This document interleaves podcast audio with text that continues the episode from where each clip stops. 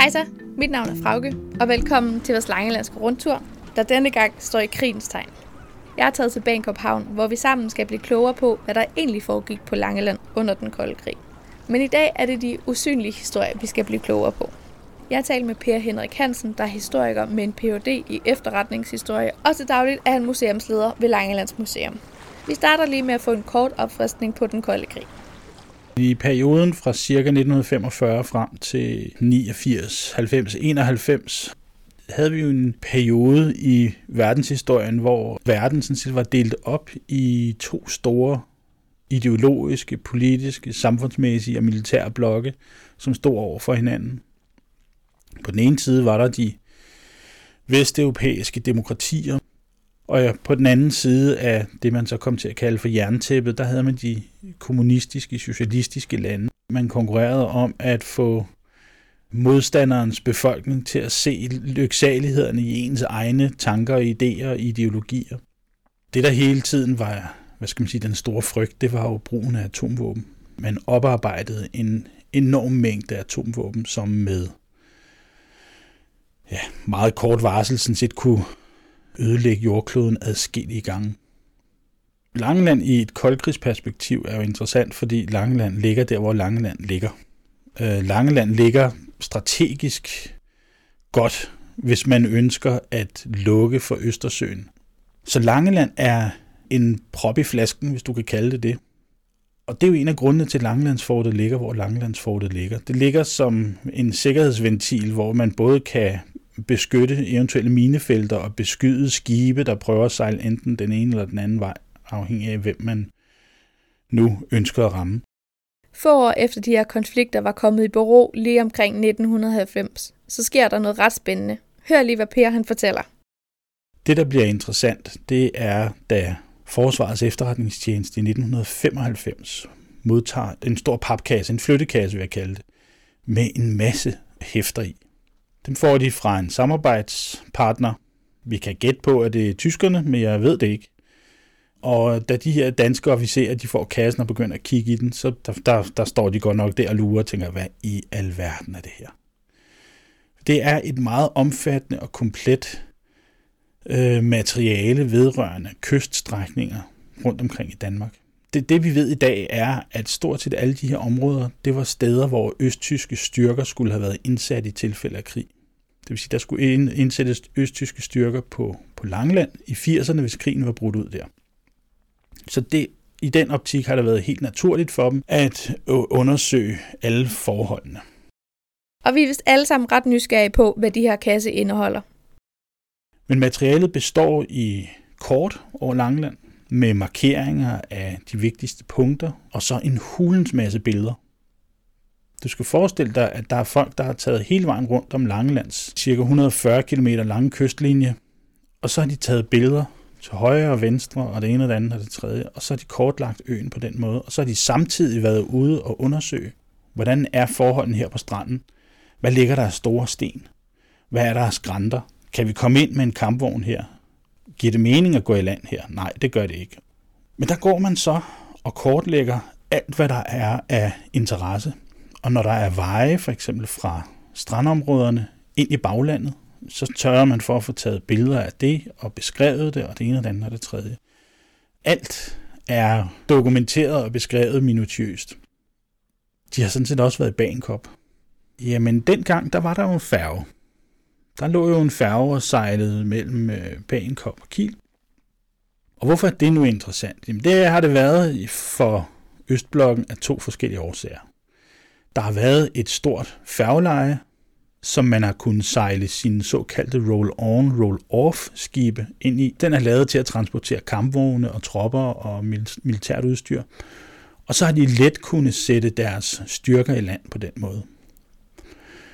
Det næste var, at de var interesseret i alle de her færgehavne, men også færgerne, fordi man i visse planer opererede med, at danske færger simpelthen skulle bruges til at transportere udstyr og tropper videre rundt på den store europæiske krigsskueplads.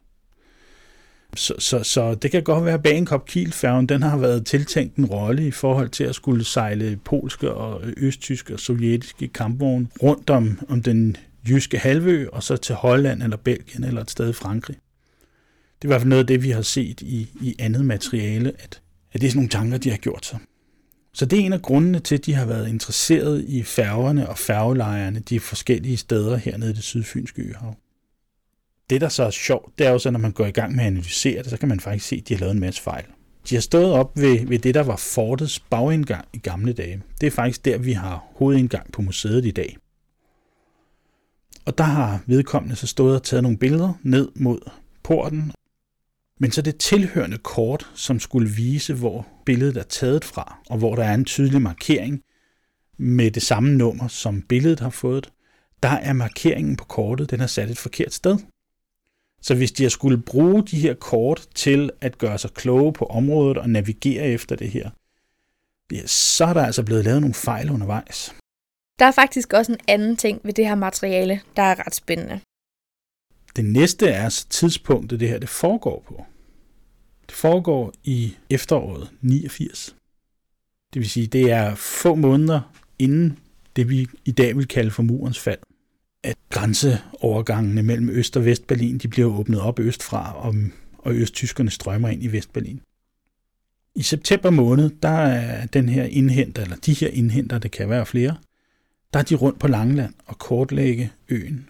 Og det materiale, det er så retur nogle måneder senere, og en uge efter den her famøse grænseåbning, der sidder analytikerne i den østtyske militær efterretningstjeneste og laver deres rapport om den langlandske infrastruktur og de langlandske kyststrækninger.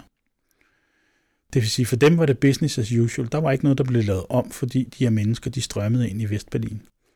De skulle stadigvæk forberede operationen mod Danmark, mod Langeland, eller hvor det nu var, de endte med at blive indsat. Og det, det er måske det mest uhyggelige ved det her materiale, det er, at, at for mange danskere, der ser de øh, murens fald som sådan en streg i sandet. Det var der, den kolde krig sluttede. Det var også derfor, jeg, jeg er sådan lidt tilbageholdende over for at sige, jamen, at, den, at murens fald er en, hvad skal man sige, en skillelinje, for det er den ikke.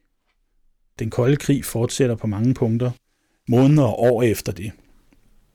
Og østtyskernes arbejde med, med det langlandske materiale er jo et godt eksempel. Man kunne også godt fristes til at tænke, hvorfor man ikke har lagt mærke til de her spioner, der har rendt rundt og taget billeder af de mærkeligste ting. Hvem var de her mennesker, der bare er gået ubemærket hen? Vi aner ikke, hvem de er.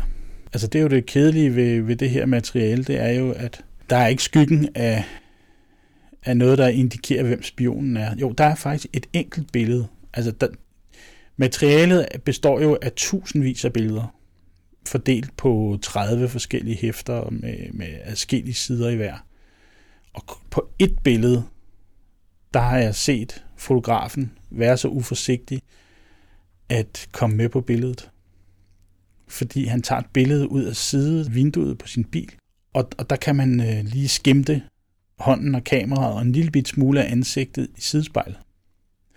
Ikke nok til, at man overhovedet vil kunne genkende manden, Men det er det tætteste, vi kommer på at kunne sige, jamen, der er spion.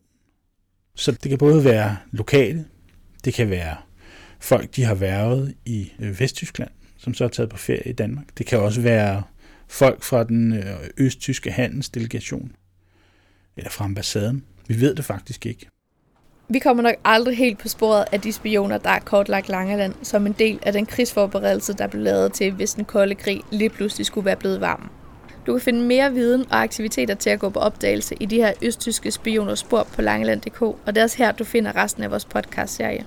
Når du er klar til at tage videre på tur, så anbefaler vi, at du tager en tur forbi Koldkrigsmuseet Langelandsfortet. Her kan du blandt andet komme meget tættere på vestens overvågning af modstanderne fra øst. Tak fordi, at du tog med på opdagelse. Jeg håber, at vi snart lyttes ved.